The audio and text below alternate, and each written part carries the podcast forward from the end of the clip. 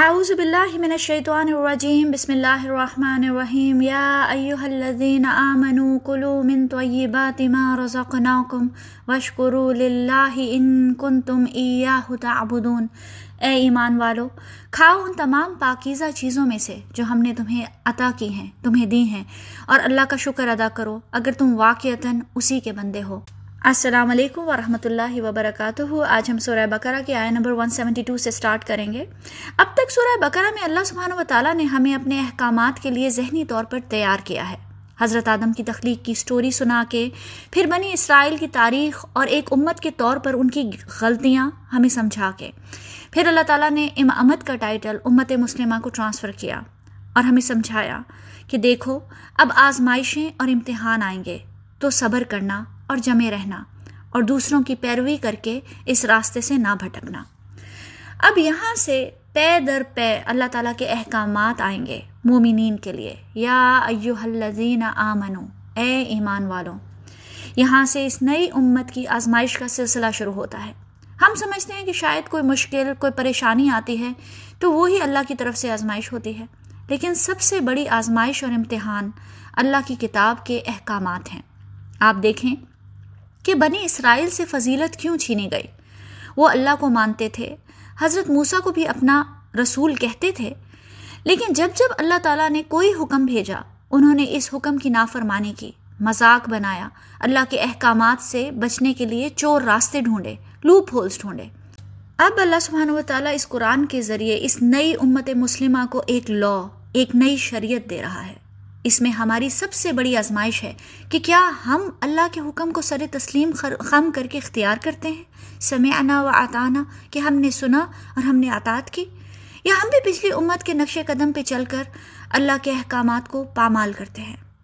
تو پہلا حکم حضرت آدم کی طرح ہمارے لیے بھی یہی ہے، کلو من طیبات ما رزقناکم، کہ جو بے شمار پاک چیزیں اللہ تعالیٰ نے تمہیں عطا کی ہیں، ان میں سے کھاؤ۔ خبیص اور حرام چیزوں کی طرف نظر نہ کرو۔ نہ حرام کماؤ اور نہ حرام کھاؤ۔ آخر اللہ تعالیٰ نے کھانے پینے کو اتنی اہمیت کیوں دی ہے؟ اس سے کیا فرق پڑتا ہے کہ ہم کیا کھاتے ہیں؟ حرام اور حلال کی تمیز اتنی امپورٹنٹ کیوں ہے؟ حقیقت یہ ہے کہ جو چیز ہم اپنے منہ میں ڈالتے ہیں، کھاتے ہیں، وہ صرف پیٹ نہیں بھرتی، بلکہ اس کا روح اور دل پہ بھی ایک خاص طرح کا اثر ہوتا ہے۔ آپ خود دیکھیں۔ ایکسپیرئنس کر لیں، اپنے ارد گرد نظر دوڑائیں۔ آپ دیکھیں گے کہ حلال اور حرام کا زندگیوں پہ، انسان کی خوشیوں پہ، اولاد پہ، صحت پہ، ذہنی اور اعصابی حالات پہ ایک خاص اثر ہوتا ہے۔ ہماری ایک جاننے والی فیملی تھے۔ وہ جب تک پاکستان میں تھے، تو دونوں میاں بیوی بہت خوش باش رہ رہے تھے۔ پھر وہ باہر کے ملک چلے گئے۔ وہاں جا کے حلال اور حرام کی تمیز تھوڑی ریلیکس ہو گئی۔ دیکھتے ہی دیکھتے ان کی آپس میں لڑائیاں ہونا شروع ہو گئیں، بیمار رہنا شروع ہو گئے، سخت ڈپریشن ہو گیا، مار پیٹ شروع ہو گئی اور یہاں تک طلاق تک نوبت آ گئی۔ اللہ تعالیٰ نے جو چیزیں طیب بنائی ہیں، انہیں کو حلال کیا ہے۔ ان کا تعلق صرف ہمارے جسم سے نہیں، بلکہ ہماری روح، ہمارے دل سے بھی ہے۔ اس لیے اسلام میں حلال حرام کی تمیز اتنی امپورٹنٹ ہے۔ اللہ سبحانہ و تعالیٰ فرماتے ہیں فلیانظر الانسان الا طعامی تو انسان کو چاہیے کہ ذرا اپنے کھانے یعنی اپنی خوراک کی طرف نظر کرے۔ ابو حریر رضی اللہ عنہ کہتے ہیں کہ رسول اللہ صلی اللہ علیہ وسلم نے فرمایا، لوگو، اللہ پاک ہے اور حلال اور پاک چیزوں کو ہی پسند کرتا ہے۔ حرام صرف کھانے پینے کا نام نہیں ہے، بلکہ رزق حلال کمانا بھی ضروری ہے۔ حرام انسان کی روح کو مسخ کر دیتا ہے۔ اللہ سے دور کر دیتا ہے اور دعا کی قبولیت کے آڑے آ جاتا ہے۔ آپ صلی اللہ علیہ وسلم نے ایک ایسے شخص کا ذکر کیا جو لمبا سفر کرتا ہے پریشان حال ہے اور غبار آلود ہے۔ آسمان کی طرف ہاتھ پھیلا پھیلا کر دعائیں مانگتا ہے، اے میرے رب، اے میرے رب۔ لیکن حال تو یہ ہے کہ اس کا کھانا حرام ہے، اس کا پینا حرام ہے، اس کا پہننا حرام کا ہے اور اس کی پرورش بھی حرام سے ہوئی ہے۔ پھر اس کی دعا کیسے قبول ہو؟ یہ صحیح مسلم کی روایت ہے۔ ون زیرو ون فائیو کلو من طیبات ما رزقناکم کا ایک اور مطلب یہ بھی ہے کہ اللہ نے جو چیزیں حلال کی ہیں، انہیں اپنے اوپر حرام نہ کرو، بلکہ اسے خوشی سے کھاؤ پیو۔ جیسے اللہ کی حرام کردہ چیزیں کھانا بہت بڑا گناہ ہے، ایسے ہی اللہ کی حلال کی ہوئی چیزوں کو اپنے اوپر حرام کر لینا بھی اللہ تعالیٰ کو سخت ناپسند ہے۔ سورہ معاہدہ میں بھی آتا ہے، یا ایوہ الذین آمنوا لا تحرموا طیبات ما احل اللہ لکم۔ اے ایمان والو، جو پاک چیزیں اللہ نے تمہارے لیے حلال کی ہیں، انہیں اپنے اوپر حرام نہ کرو۔ آج کل مسلمانوں کو بھی دیکھ لیں کہ اکثر اوروں کی تقلید میں کبھی ویگن بن جاتے ہیں اور کبھی ویجیٹیرین۔ اور سمجھتے ہیں کہ یہ زیادہ ہیلدی ہیلدی ڈائٹس ہیں۔ لیکن اللہ کی حلال کردہ چیزوں کو اپنے اوپر حرام کر لینا اللہ کو بالکل پسند نہیں۔ انلیس یہ کہ آپ کو کوئی ہیلتھ کنڈیشن ہے، کوئی بیماری ہے، جس کی وجہ سے ڈاکٹر نے آپ کو کچھ چیزیں کھانے سے منع کیا۔ جیسے ڈائبیٹک پیشنٹس میٹھی چیزیں نہیں کھا سکتے، وہ ایک الگ بات ہے۔ لیکن بلا وجہ کوئی چیزوں کو اپنے اوپر حرام کرنا اور سمجھنا کہ اللہ کی حلال کردہ چیزیں ہمارے لیے نقصان دہ ہیں، یہ اللہ تعالیٰ کو پسند نہیں۔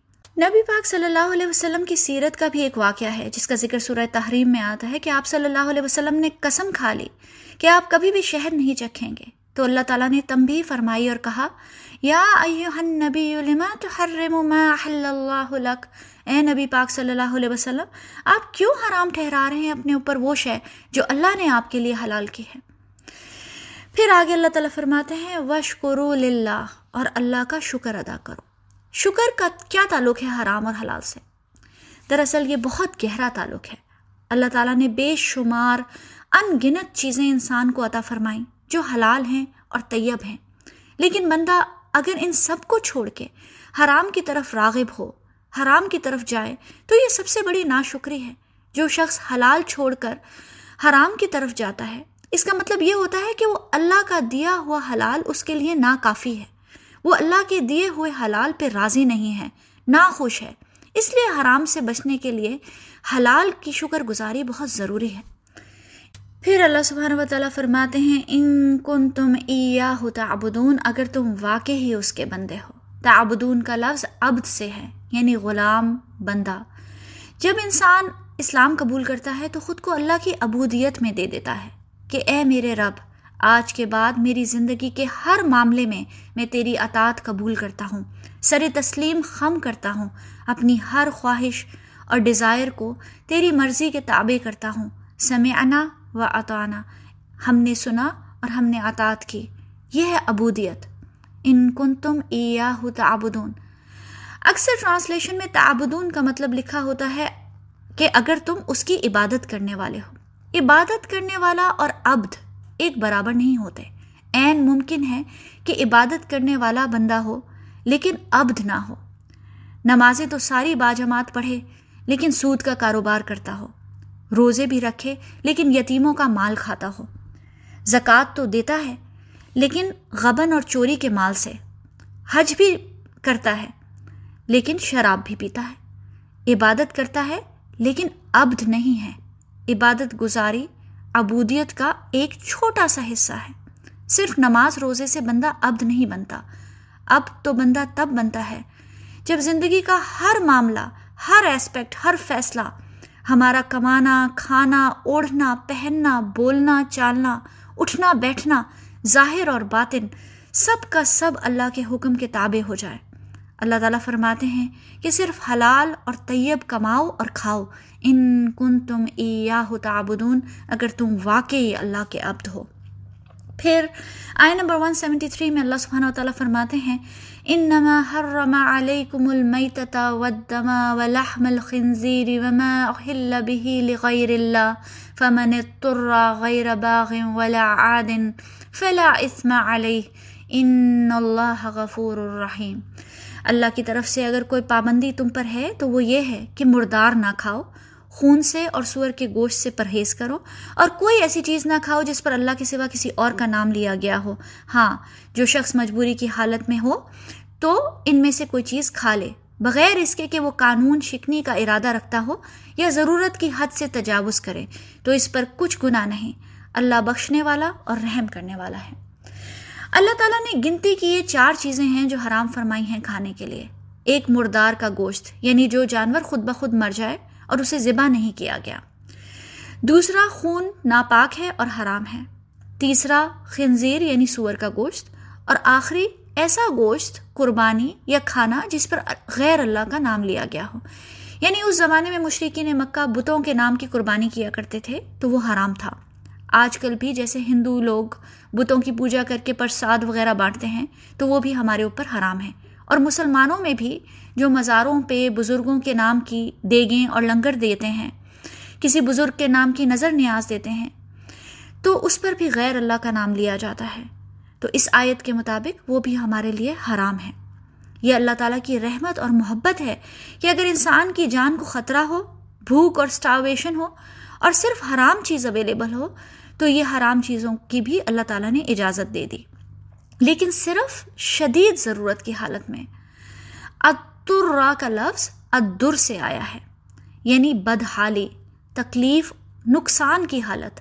اضطرار کے معنی ہے کسی کو نقصان دہ کام پہ مجبور کرنا۔ ادرورا یعنی ضرورت کا لفظ بھی اسی سے آیا ہے، مجبوری اور لاچاری کی حالت۔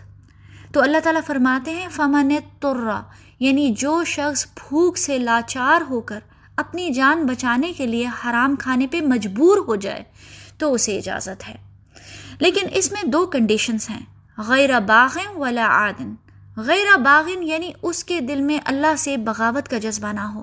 اللہ کی حکم شکنی کے لیے وہ یہ کام نہ کرے، وہ صرف اور صرف اپنی جان بچانے کے لیے یہ چیزیں کھا سکتا ہے۔ آپ کو یہ سن کر بہت حیرت ہوگی کہ آج کل ٹین ایجرز میں ایسے بچے ہیں جو باہر کے ملکوں میں جاتے ہیں تو خاص طور پہ سور کا گوشت ٹیسٹ کرتے ہیں اور پورک کھاتے ہیں کہ دیکھیں کہ اس کا کیسا فلیور ہے۔ اور یہ میں مسلمان فیملیز کے بچوں کی بات کر رہی ہوں۔ یہ ہے بغاوت کہ صرف اللہ کی حکم شکنی کے لیے حرام کھانا۔ اور پھر دوسرا ہے ولا آدن یہ وہ کنڈیشن ہے کہ بس جتنا جان بچانے کے لیے ضروری ہے، اتنا ہی کھایا جائے اور اس میں حد سے تجاوز نہ کیا جائے۔ یہ نہیں کہ پیٹ بھر کے کھانا کھا لیں۔ اور کہیں کہ ہماری تو مجبوری تھی۔ مجبوری کی حالت میں بھی حد سے تجاوز کرنا جائز نہیں ہے۔ فلا اسما علیہ۔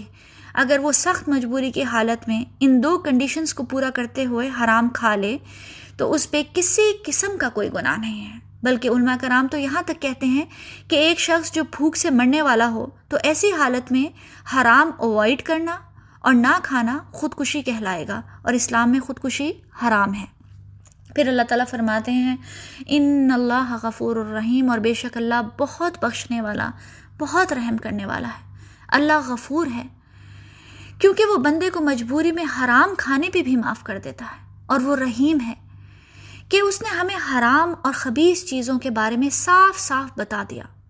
جس نے تخلیق کیا ہے، وہی سب سے بہتر جانتا ہے کہ ہمارے لیے کیا اچھا ہے اور کیا برا۔ اللہ من خلق؟ کیا وہی نہیں جانے گا کہ جس نے ہمیں پیدا کیا ہے؟ یہی وہ حرام چیزیں ہیں جو ہمارے جسم اور ہماری روح کے لیے نقصان دہ ہیں۔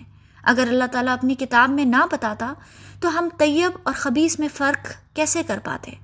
انسان کے اندر حرام اور حلال کی تمیز کی خواہش فطرت میں موجود ہے۔ اسی لیے آپ خود دیکھ لیں کہ جن کے پاس کتاب کا علم نہیں ہے، وہ لوگ بھی اپنے اوپر خود طرح طرح کی چیزیں حرام کر لیتے ہیں۔ کوئی ویجیٹیرین ہے اپنے اوپر گوشت حرام کر لیا۔ تو کوئی ویگن ہے کہ صرف گوشت ہی نہیں بلکہ دودھ، انڈے اور شہد تک حرام کر لیا۔ کوئی پیسکیٹیرین ہے تو کوئی فلیکسیٹیرین یہ سب کنفیوژن کا نتیجہ ہے۔ اللہ تعالیٰ نے ہمارے خالق نے خود ہمیں حلال اور حرام خبیص اور طیب میں فرق بتا دیا اور ہمارا کنفیوژن دور کر دیا۔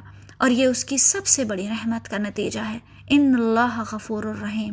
السلام علیکم ورحمۃ اللہ وبرکاتہ۔